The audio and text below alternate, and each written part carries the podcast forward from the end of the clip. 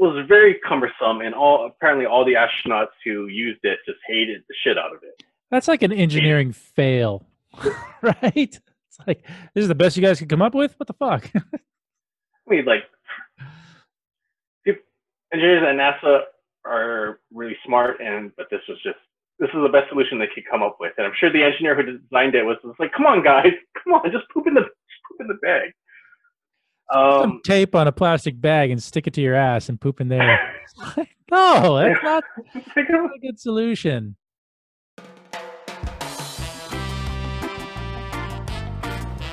Welcome back to Hawaii Real, everybody. I have with me an engineer from Pearl Harbor, Jeff Oshiro. Good friend of mine. Thanks for coming on the show, bud. How are you doing? Doing well. Thank you for having me.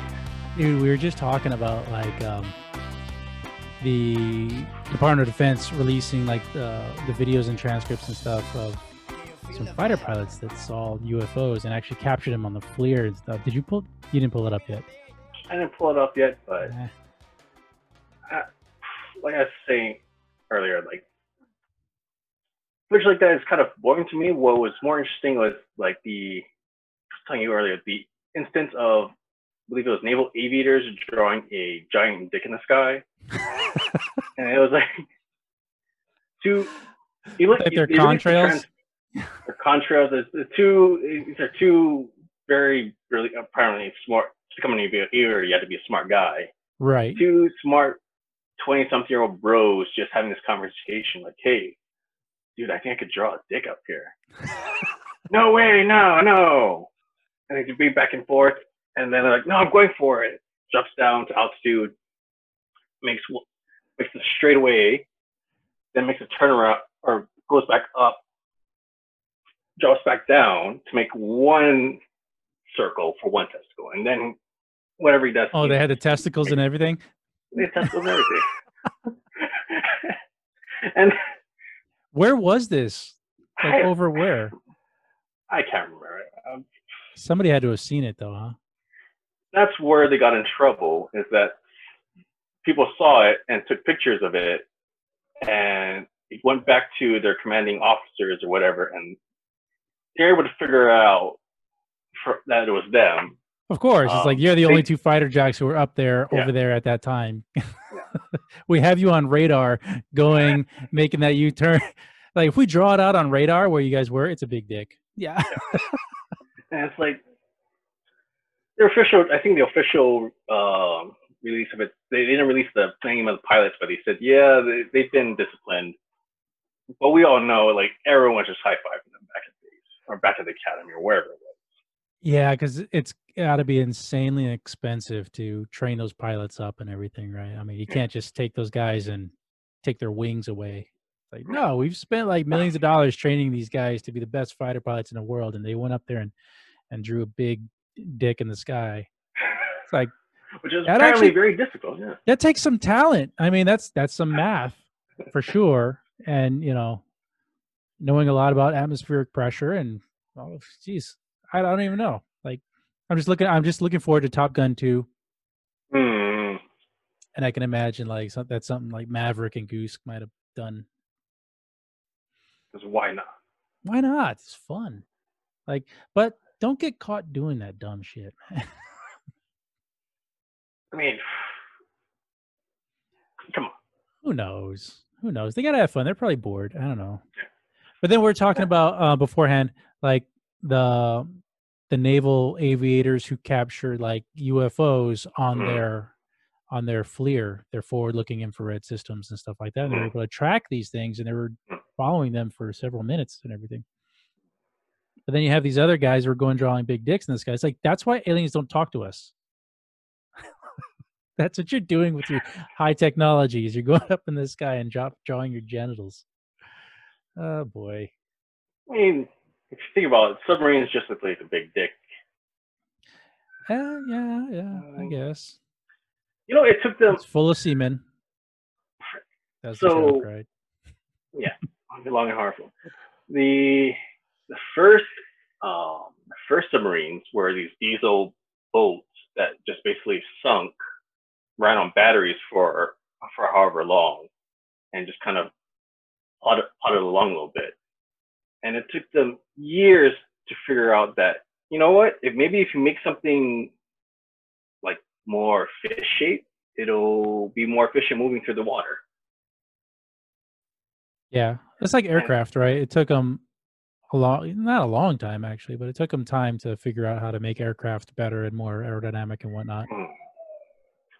And it's like, hmm, maybe maybe if you just looked at shapes from nature, you'd figure they'd figure it out. But it's- Right. But then it's like, when did they start building submarines? Like World War One era, 1910s, maybe a little bit before that. But when they had real, real submarines, not the little balls that sunk underwater and they, I don't know. So maybe around the 1900s, around there. 1900. Um, They definitely had them during World War One.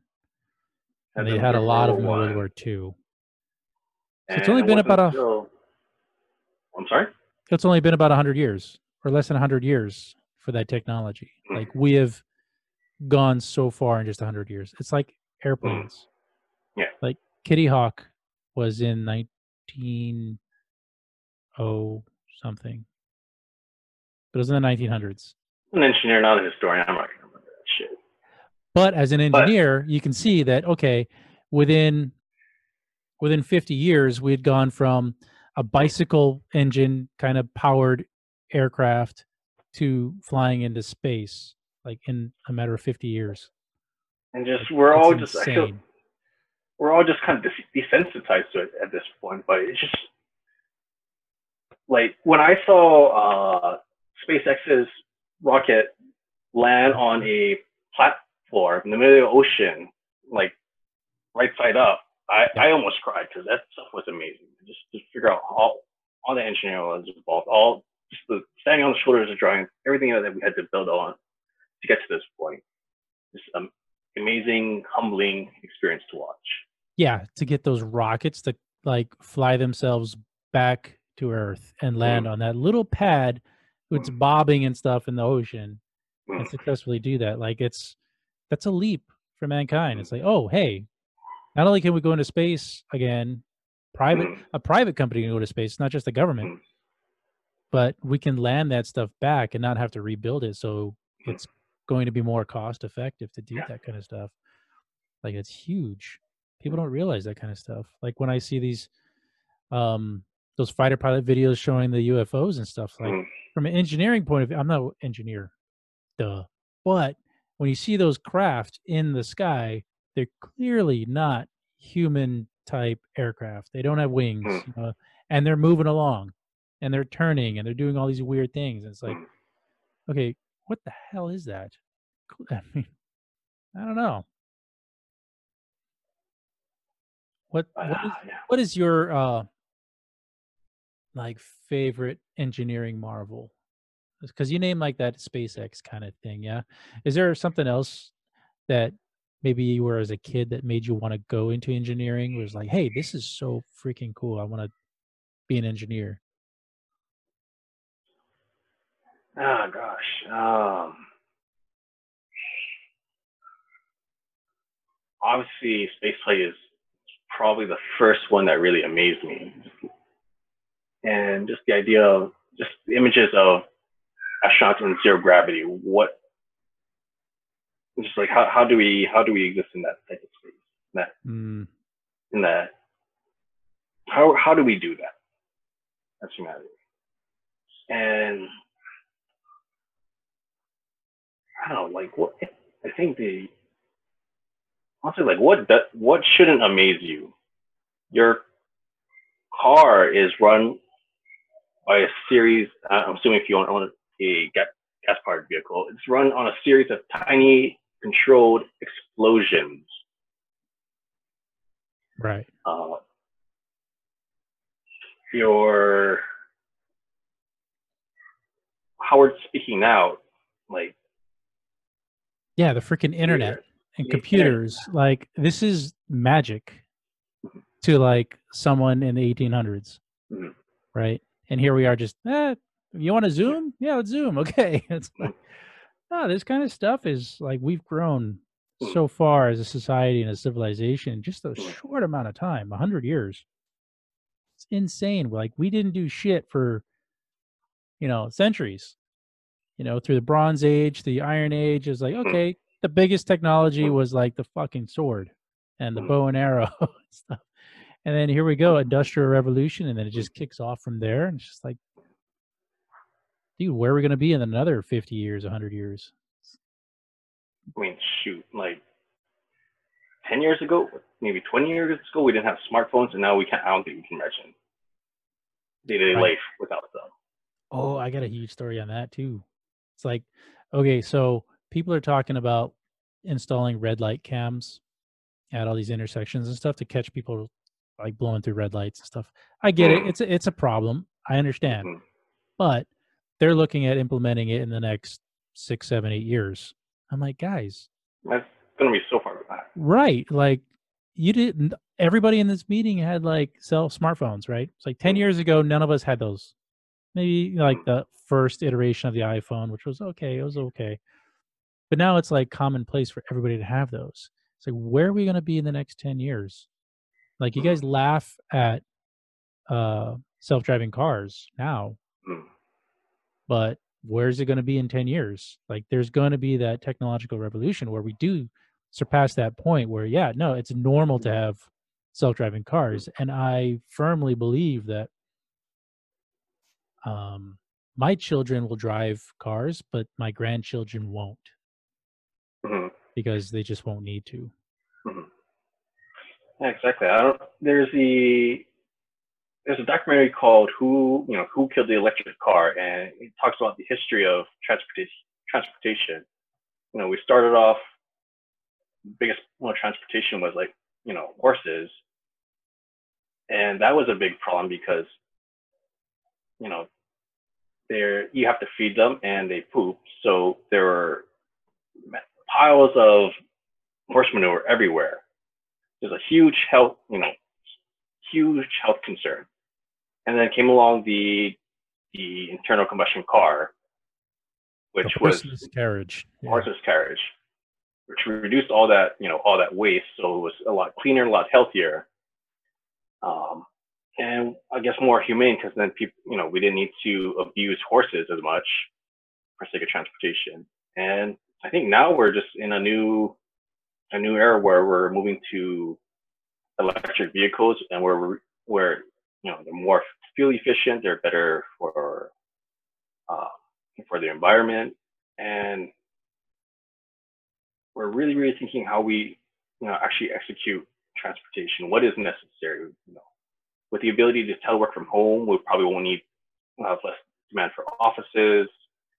Uh, we'll have less demand for um, for a lot of infrastructure that you just have to report to day after day. Um, and with less cars on the road, what we're just going to have a lot more real estate available to do more productive things. You know, we dedicate so much space to roads, to cars, and most of it is empty most of the time. that's true what do you think about the rail Um, not not i mean we don't have to get into like Hey. the politics of like how they're paying for it and everything Mhm, mhm. like that because that's oh god that's a long story but um, I think it's a good, you know, mass tra- you know, tra- mass transit transit for the masses is probably a a good idea. Um, it seems it seems silly to require like if if you need to go to a work site, it seems kind of silly to require your your uh, seems inefficient to require people to have own a car. right You know, you have to pay for it, maintain it. You have to have a space for it. Which, gosh, if you ever shop for a condo in Hawaii, like like getting a parking space adds like a fifty thousand dollar uh, up to to a condo if you're, it's if you're crazy shopping for that. Yeah, parking is crazy in hawaii and I hate I hate traffic. Man. I'm looking forward to I'm looking forward to being able to just go to wherever station, sit down on the bus or sit down on the seat and just like close my eyes, put on headphones, and then open my eyes and be at my destination. Yeah, can you imagine like self-driving cars? That'll that'll be the thing. Like you walk Mhm. out of your house and just your car will know you're coming because you have your phone on you and it's Mm. linked to your phone and it knows you're going to work because you've already that's where you go every freaking morning at seven o'clock. You just get in and go. And you don't even park. It drops you off at the front door and it, Mm. it goes and parks itself. And then when you're done or you're going to lunch or whatever, you Mm. call your car on your phone Mm. and your car leaves its stall and comes and picks you up Mm. and off you go. Mm. It's like, oh, that sounds like fun. Mm. Never have to deal with like traffic, never have to deal with the stupid crowded parking lots and stuff. Who knows?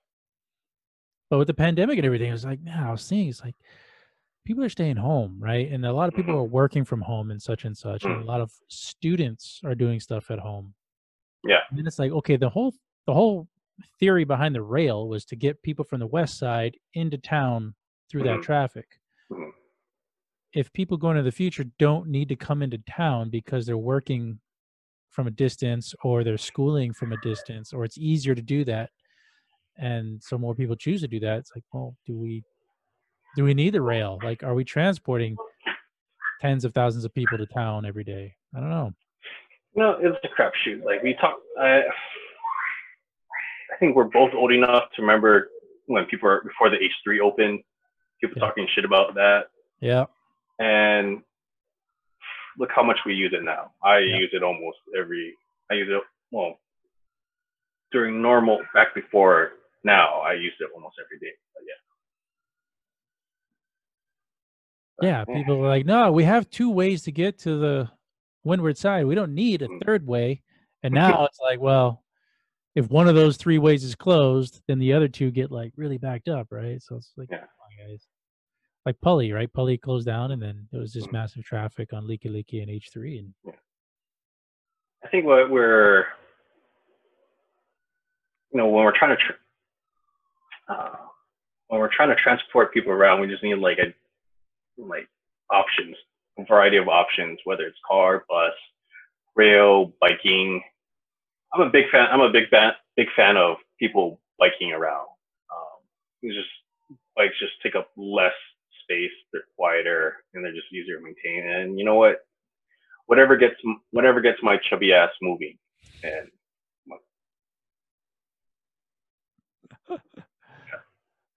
yeah, I love bikes. I love bicycling.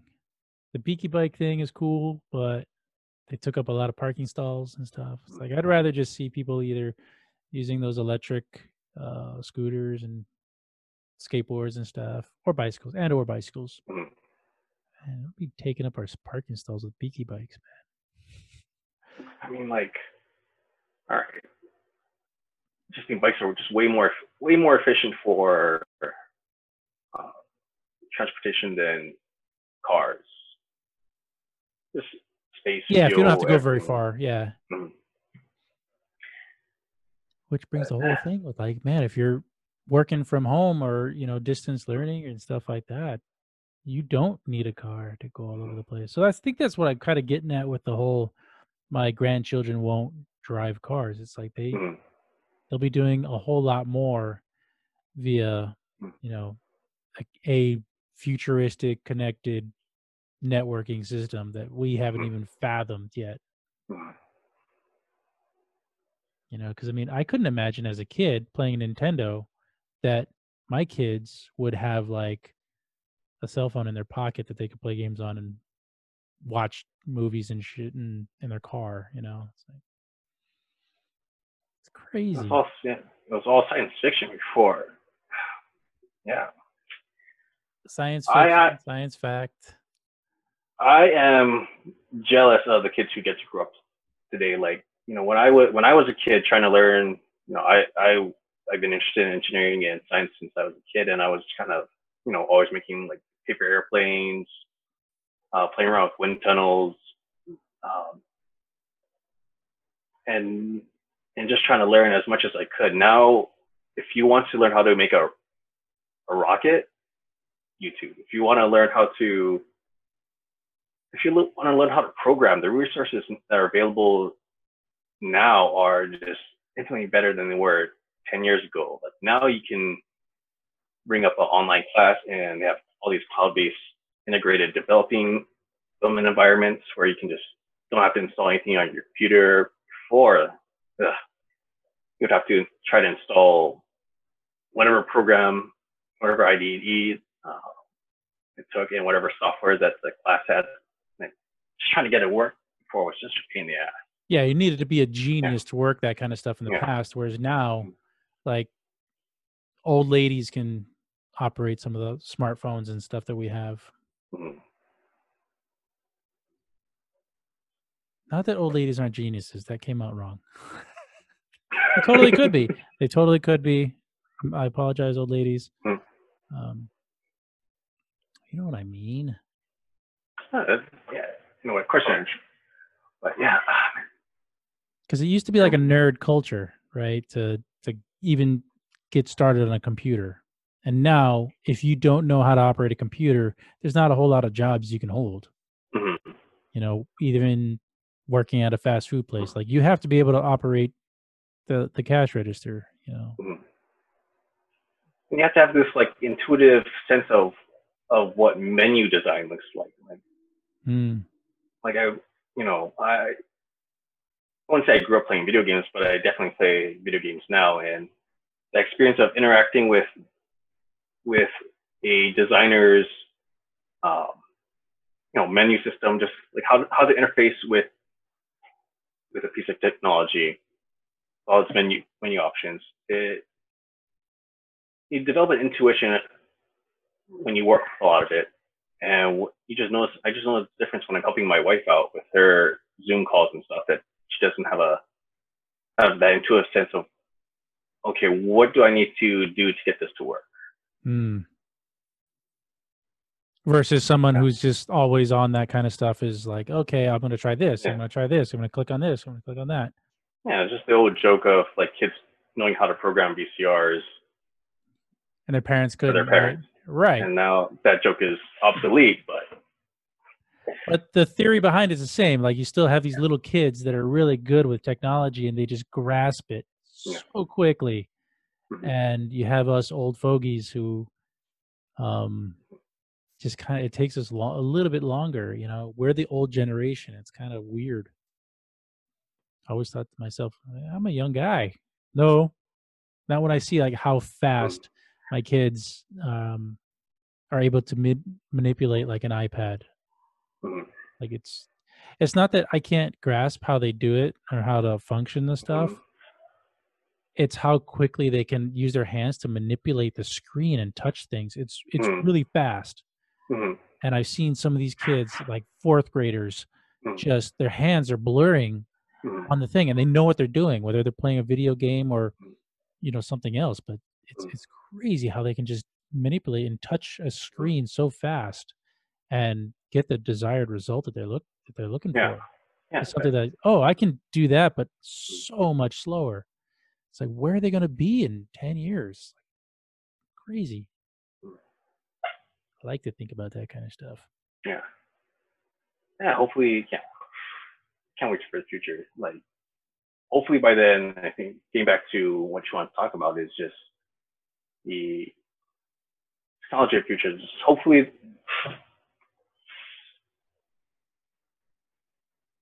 I think hopefully by the in like ten years' time, we have a more diverse energy platform. right okay original conversation was supposed to be on like Yeah. green Energy. energy renewable energy that kind of stuff where do you see that going what would you like to see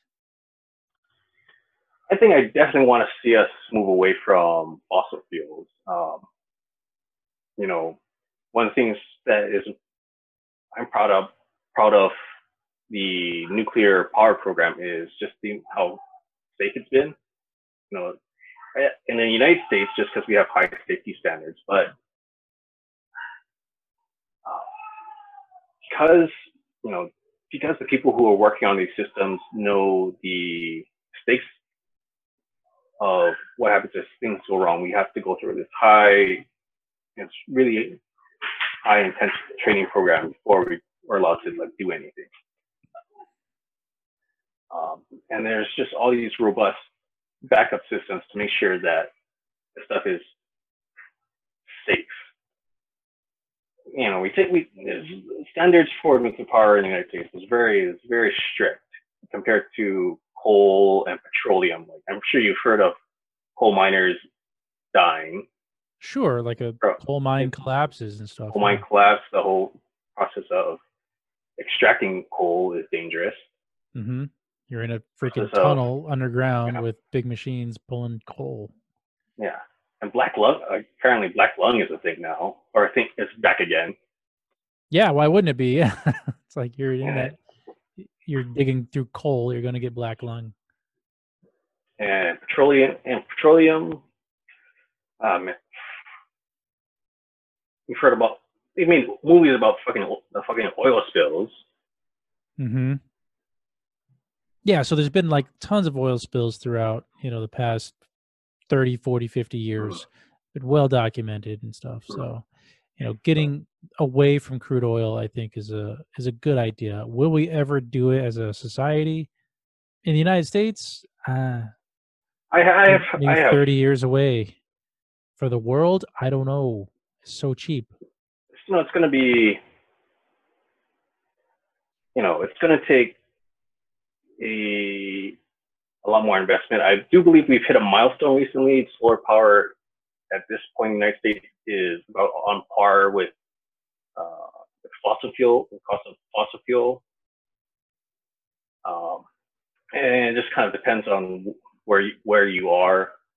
The closer you are to a source of fossil fuel, then it's probably a little bit off. But um, again, don't put your you know shouldn't put all our eggs in one basket. We shouldn't have invested all you know, in coal plants and power and petroleum plants. We should have invested in a diverse energy platform so that we Mhm, have more options should one thing fail and or not pan out. mhm. You know, So, like, how Yeah, you- safe yeah. is nuclear energy now versus what we had in the 80s and stuff? When you had those nuclear, like Three Mile Island, Chernobyl, you know, how how much different and how how much safer is it today? I mean, I would argue that. So, I would argue that it would. It's always been relatively safe. Uh, the nuclear.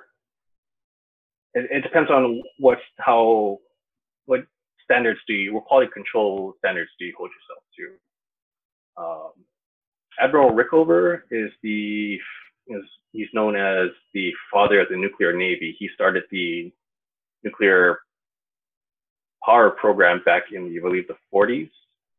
Um, he led the team that kind of saw the atomic bomb and said, "Hey, let's put that explosion, turn it into convert to energy source, and put into a submarine underwater." So what they did was that they developed a nuclear power plant on land while they're trying to figure out how to retrofit a diesel submarine except a power nuclear power plant. Um, and as you know, there's never been a nuclear. I believe there's never been a nuclear incident in the United States Navy. Sure, like not like the Russians, right? When you have like K10 and stuff like that. Again, quality quality control standards. Right. Um, so I believe Admiral Rickover, you know, was brought in after the Three Mile Island incident and basically said like, here is what the you know, here is a difference between what the Navy does and what commercial commercial side does, and it's just the it's just the quality the quality control, all the Mhm. safety checks that they put in place. Sure.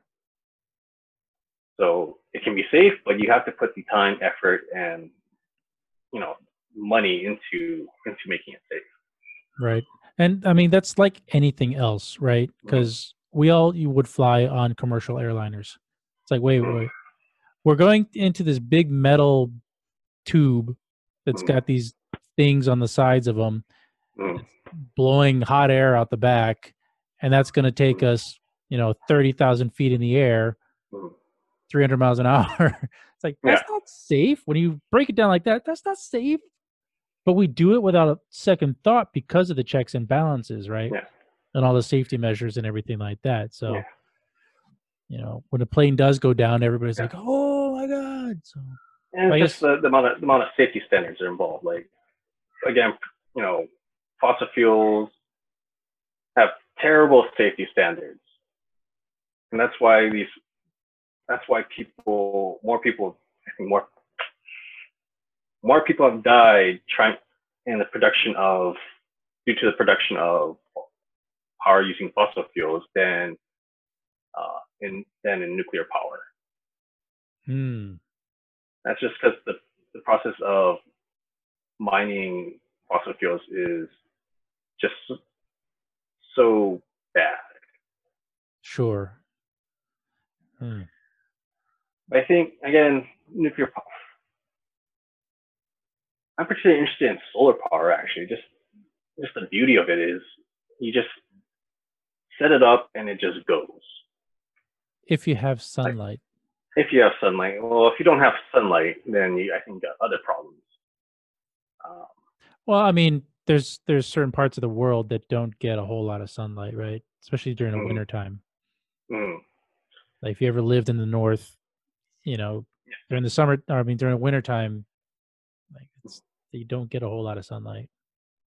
but it takes a lot less resources to operate a solar or a solar power plant than a nuclear, obviously a nuclear power plant. Like you're saying, Mm. if you want to operate it, you need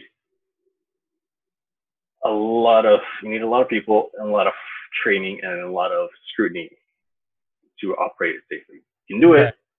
So the counter argument to that would be yes, you need more people, but you need a lot less land versus solar, right? Because solar plants, at least the way we have it now, um, Mhm. you need like swaths of acreage for to, you know in order to produce a ton of energy, usable energy for that. Like they have in like the deserts and stuff, right? They have these large solar farms and and Mhm. deserts and stuff, which are great, but does take a lot of space. Yeah, it's relative. Hopefully, we'll get more. We'll be more fuel efficient, or there'll be solar panels will be more efficient. Storage, battery storage, will, or energy storage will improve. Mm, Again and again, like I said earlier, we want a we want a variety of. We want to invest in a variety of different um, energy pathways. Right. And currently Hawaii is like singular pretty much, right? I mean, we, yeah, we do have the wind farms and stuff, but Mm. a vast majority of our energy is we're burning stuff. And it seems kind of ridiculous. We're shipping in our fuel. Yeah. Right. Uh, well, we burn our trash too, but even that's just it's a whole nother story, right? So much trash that we're burning. Uh, we're throwing up the emissions from that. But then if we go to like a renewable source of energy, what are we doing with all the trash? Are we still going to burn it? If we're going to burn Yeah. it, what are we doing? Like, we're just going to burn it, burn it? Or are we going to burn it and make Shit. electricity? I don't know. Uh, I think we're probably going to have to move to figure out how to reduce our waste and reduce our single-use product. And Yeah. you know, we're both we both grew up here. We both had. I think we all have that. Remember our grandma or grandpa telling us not to waste that. You know, paper towel after wiping it. Save that. Uh, just throw away spoon, wash it. Uh, Yeah. uh, Yeah. Because I'm all about like I mean, you have the climate change um, argument. You know, you have people on both sides. People say, eh, "Yeah, humans are causing all the climate change." You have other people on the other side. It's like, no, humans aren't really causing the climate change. But give or take that argument, it's like we can actually instead of focusing on just changing the climate, we can focus on like our pollution and our, you know, how much we dispose of in, in the environment mhm. you know, getting rid of those plastics. Like everybody was teasing California about banning straws. Mhm. It's like, okay, but it's a start. Like, Yeah. it's, it's not going to make a huge impact if we just ban just straws, but Mhm. there's a whole, the, it's the premise behind it, right? It's like we just, we want to get away from single use disposable plastics that go back into the dirt or into the ocean. Like, And really, we're just yeah, we're just going back to what probably all our grandparents did. Is they just recycled stuff. Mhm. They re, you know, they had they didn't have uh, their styrofoam container. Or I guess we don't not hardly using styrofoam containers now, but No, you just take their lunch in lunch pails and stuff. They just It's like bring your own plate to the lunch wagon; they'll fill it up for you. I don't know, right like but there's like reusable and um not just reusable, but Mhm. biodegradable stuff. Mhm. Just before the pandemic happened, everybody was wasn't the Senate legislature or something talking about banning uh, single-use forks and knives and stuff. mhm. They were. I remember that. Where's that Mhm. conversation? Hmm. yeah, we'll get there. But yeah, hopefully, yeah, we just generate less waste in the future and just less waste, less pollution. Like, ocean is,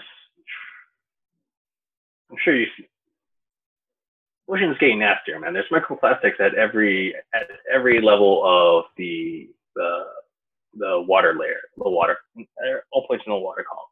Yep. That's just gross. They're catching fish and they're finding Mm. microplastics like in their stomach. It may not have killed the fish, but Mm. certainly wasn't healthy for the fish. Yeah.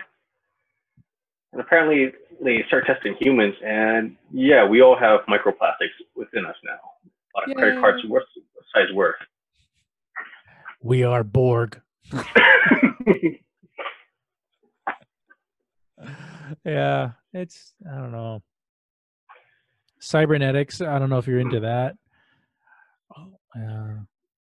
I I mean, it's yeah, that's gonna come too, right? That's another thing that's just around the corner, like implanting technology into our bodies. Mm. It's just a matter of time. I'm st- I'm gonna as soon as they come out with like contact lenses that can like be a computer monitor or something on your face. Oh, dude, I'm I'm Mhm. there. so waiting up to be able to upload my brain, man, to the Matrix, or I don't know. I forget what the mainframe was in Tron. I'm too young for Tron. Tron 2. Well, yeah. Where the what was it called? MCP. Yeah. They could, could yeah, you just uploaded your entire body and everything into the computer. It was crazy. Science fiction that becomes science fact. It's not too far away.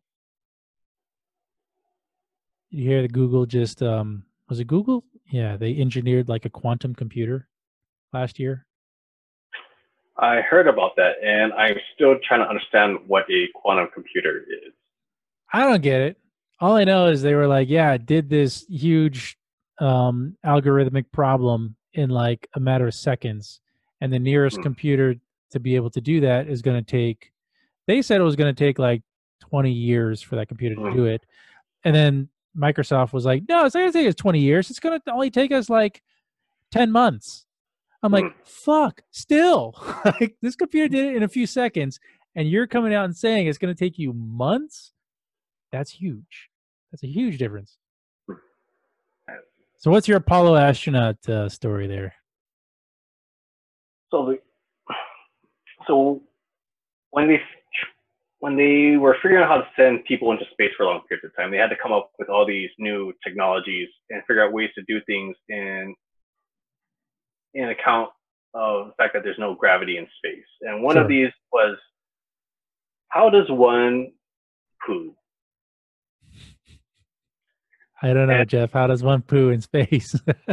So apparently, well, gra- well, one, it's very difficult to take a shit in space because gravity helps the digestion apparently. Oh, okay. Makes sense. and you don't want to have human waste floating around in the space capsule. Correct. That's that's just no bueno for you know comfort and for electronics.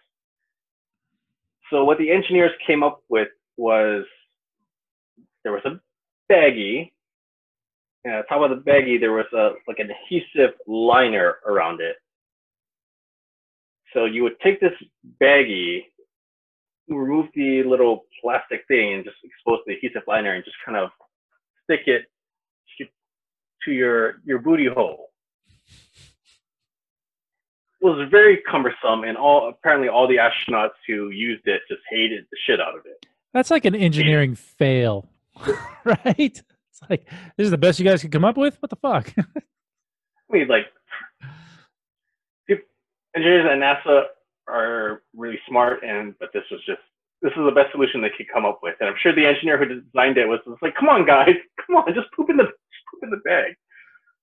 Some Um, tape on a plastic bag and stick it to your ass and poop in there. no, that's not, like, not a good solution. but so when you were done with these things, you had to like kind of pack it away and store it. Okay. Otherwise, it just floats through the the, Yeah. the capsule. One time, however, one of these baggies did not. I don't. It's floating around. the no. It wasn't the baggie that was floating around. There was. Uh, let's say it was a misaim. Oh no. so the so the recording the transcripts from it it's the pilot saying like all right you know houston this is oh what the you know who, what the fuck? Like what what is this? Who did that? Mm, he, the other guys in the background like who did what? That that what is that? It's like all right you know g- give me a napkin g- grab me a paper something like there's a there's a turd floating in the air. And they all start blaming each other for it. It's like, uh, you know, it's not mine. Uh, it's not one of mine. Mm, I don't think it was one of mine. Like, mm, yeah, it's not mine. Uh, Mine was more sticky at that. I kind of squished the bag a little, uh huh. and it's like, mm, yeah, mine was more watery than that. It's like, and they're just like, And the guy's probably like, just cra- we all eat the same thing, guys. It's it's one of you. yeah. I'm flying the thing. It's not mine. But uh, and it's just stuff like that. It's just it just reminds me that these brilliant guys were human as well. They had the same reaction any one of us would have had.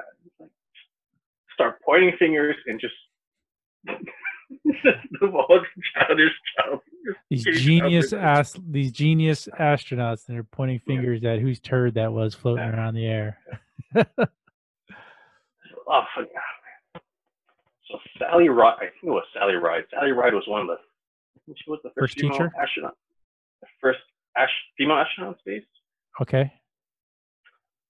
Um, I think when they when they're setting up the the NASA engineers thought about making a makeup kit. Like, oh, maybe a, the female astronauts will want to do a makeup kit, and the female, you know, Sarah was like, no, I, I I'm too busy to working to put on makeup. I don't give a shit. Right. And then they asked her, they asked, I think they asked that too, like, oh, you're gonna be in space for ten days. Um, how many tampons will you need? Like, how many? Do, will a hundred be enough? And she just shook. I think the story goes, she just kind of shook her head and is like, oh, you got to answer those questions, though, right? I mean, Yeah. You got to tell them, you know, for those 10 days, I don't need any. Or for those 10 days, I need, I need 30. I just- I guess it was just more. It's more of a commentary on men in general. Just like, come on, how do you not know this? You all have wives, sisters, mothers. How do you not know something about? This? Right. They don't. And They just don't.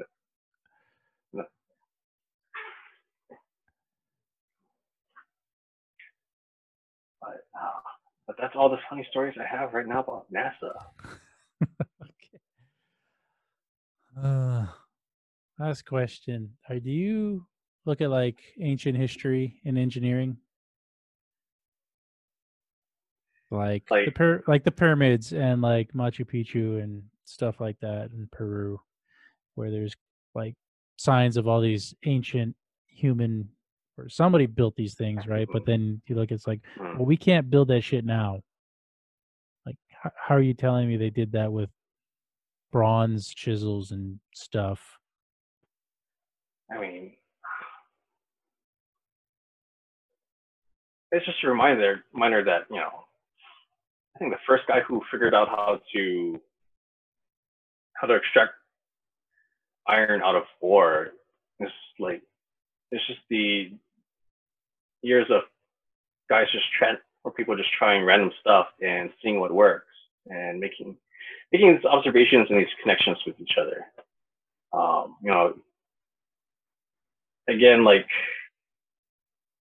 a lot of us in engineering school were pretty amazed, like at at the engineers who didn't have calculators, um, had to do all these calculations, uh, and who had to figure out these formulas and these equations to for, to determine stress, load, distribution. And now we just instead of figuring it out for ourselves, we just borrow those equations and we're off to figure out.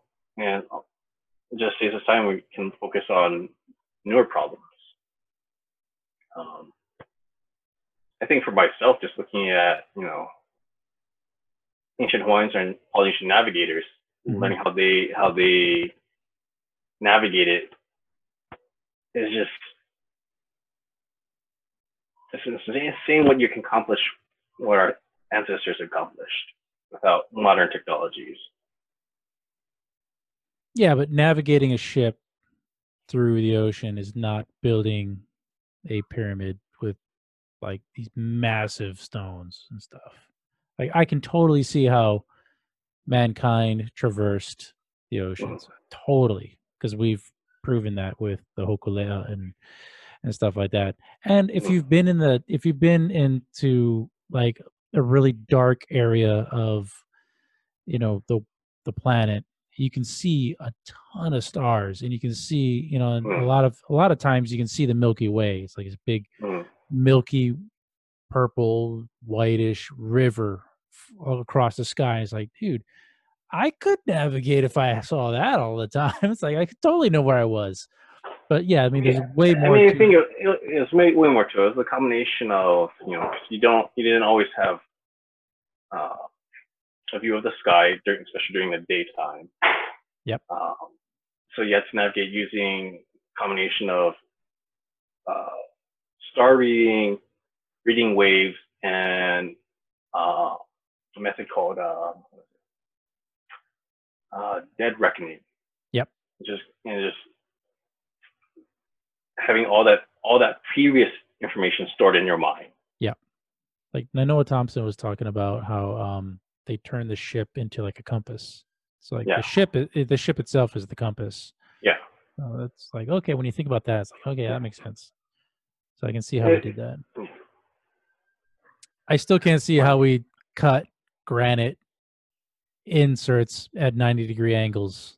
It's like no, I should show you that stuff sometimes. It's, it's fascinating. Know, like they... You see that cut inside mm-hmm. granite at mm-hmm. on a mountaintop in Peru where there's like no history of like really ancient civilizations with a lot of technology. It's like, mm. fuck, man, who did that? Gosh, boy.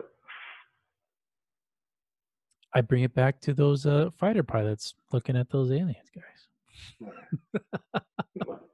that got me thinking about all this other ancient shit. How did they do that? Uh, have you heard no, about the? I love that the, stuff have you heard about the was it the Antikythera Antikythera mechanism? Yeah, like that's that's man-made, right? But there's a mm. lot of there's a lot of gears and stuff inside of that, and it was found in an area where there was a lot of civilization.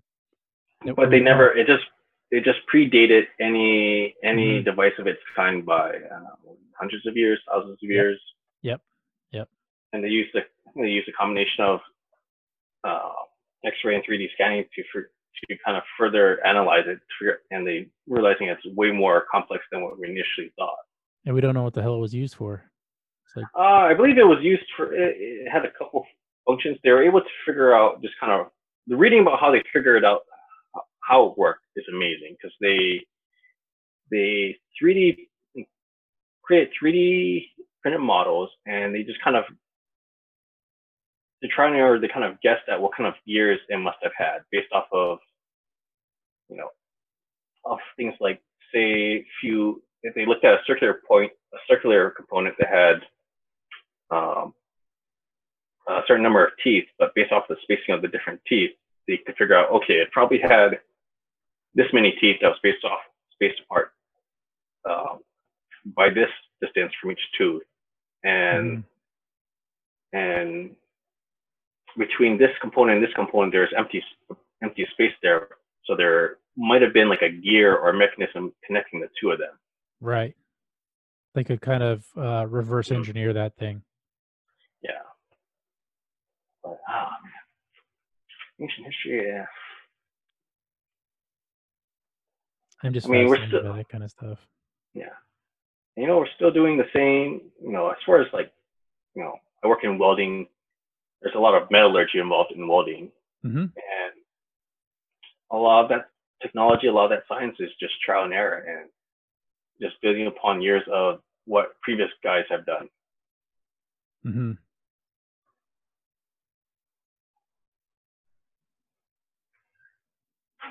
I like Forged in Fire too. That stuff's cool.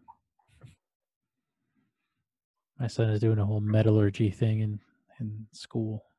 It's about like ancient Chinese metallurgy. It's like okay, they had bronze. Okay, that's about it. they made pots and pans and Mhm. bowls and swords and stuff, but beyond that, I don't know. Yeah, like because I look at like the the Great Wall of China, right? You can see how they built it. It looks man-made. Stones look like something that you know a person could pick up or two people Mhm. could pick up and move that. But then when I see pictures of the pyramids, and you see people standing next to the stones, the stones are bigger than the people, or taller than the people. It's like, okay, it's a big ass stone. Mhm.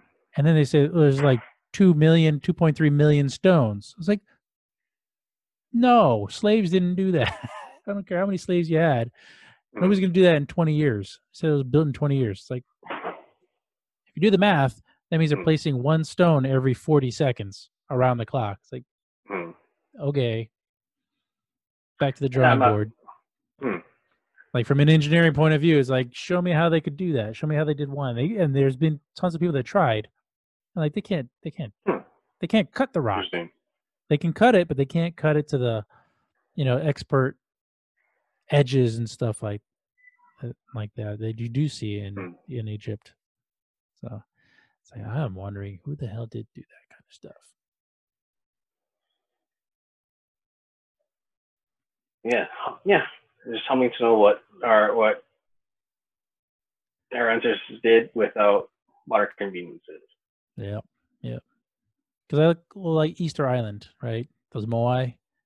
Mhm. Okay, I, I can totally see how we carve those. How human beings with stone tools, bronze tools, whatever they had, could carve that kind of stuff. Mhm. Totally see that. And then you look at other stuff, and it's like, okay, there's a clear difference between that, the moai, and like the Sphinx. Like, there's no, sorry, I don't know. Conspiracy theories abound. Oh. Ah, I'm sure we'll figure out how they did it. Like we- we just need we just need a couple or a professor, a professor and enough grad students to kind of dig around for a week for however many weekends to figure out. try to d- draw Figure out. dicks out of try to make a big giant dick out of stone and they figure out how to move like heavy heavy granite and stuff it's like oh well there you go They figured out how to how Stonehenge. I know they they experiment with techniques for moving uh, the moai. right so i can see how they Yeah. did that like that's Mm. feasible to me i can see that So is it that it just once once the trick or not once the technique is discovered, like is that is that like how the once you learn, learn how a magic trick is performed, you kind of lose interest, and there's a little bit less wonder, or it's, it's the mystery of behind behind it It that's is. interesting to you. Is that what you're saying? i think so i think so like i want to know how these ancient people did did some of these things that we we clearly can't do today you know Mhm. It's like some of the ancient stuff I totally see, okay, that looks man made. And then some of Mhm. that stuff is just far out of the ballpark of what we can do today. Mhm. I was like, nah, I don't see how ancient guys could do that. Because look at all the other dumb shit that they did. Like they made a Mhm. wall out of like small stones. Mhm. And then you're telling me that the same people that made a wall out of these small stones made Mhm. these giant megalithic structures. It's like, Mhm. no, it's not the same people. It's, clearly, it's not. So, I don't know. I think for myself, it's even when I learn how like I'm amazed at every point. Like once we figure out how how they were able to accomplish these feats, I'm still amazed. Yeah. You know, like when you talk about um, Wayfair Wayfair navigation, just Wayfaring, like I'm still amazed at the, at the whole technique and how complex it is. Like once you learn the trick of it or the secret formula, it just gets more interesting. Um, and you just gotta again going back to just building on the works of those generations that came before us. Have you heard about this guy Alex Honnold who scaled? Um, there's a that movie. What's it called? Is it the rock climber guy? Yes, Alex Honnold was the star of da, da, da, Solo, Free Solo. Yeah. Scaled, scaled uh, El Capitan without any equipment. Right. I could see that. Uh, I, I could see a, a a person doing that. And it's like you can see it, but you can see it now. But a hundred years ago, when they first came upon this, came upon this uh, rock face, it took a it took a team of like three, uh, it took a whole climbing team with the latest rock climbing um, equipment. It's like three weeks to scale that thing. Yeah. And this guy eventually just did it in a couple without any equipment in a couple of hours.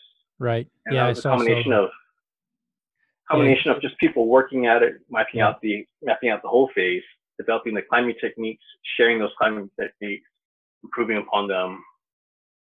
Um,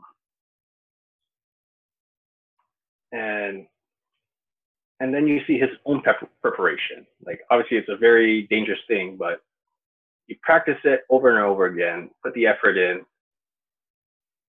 Uh, and the way he describes it is that you know when you when he with enough practice he created this coordinated dance of, of the mountain so he knew every every single technique he needed to do execute and how to execute it in order to make it safely up this mountain um,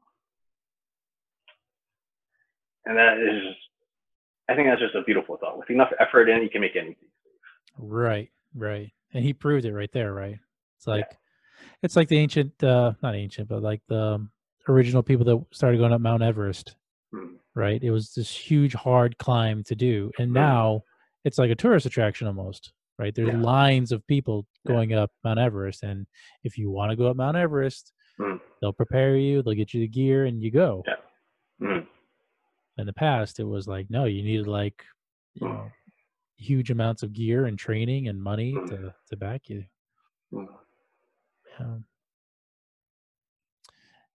right man i kept you long enough No, no problem. it's been great talk man thank you so much for coming on the show Oh, no problem. Thank you for having me. I hope I was entertaining. I hope I made you laugh with my stories.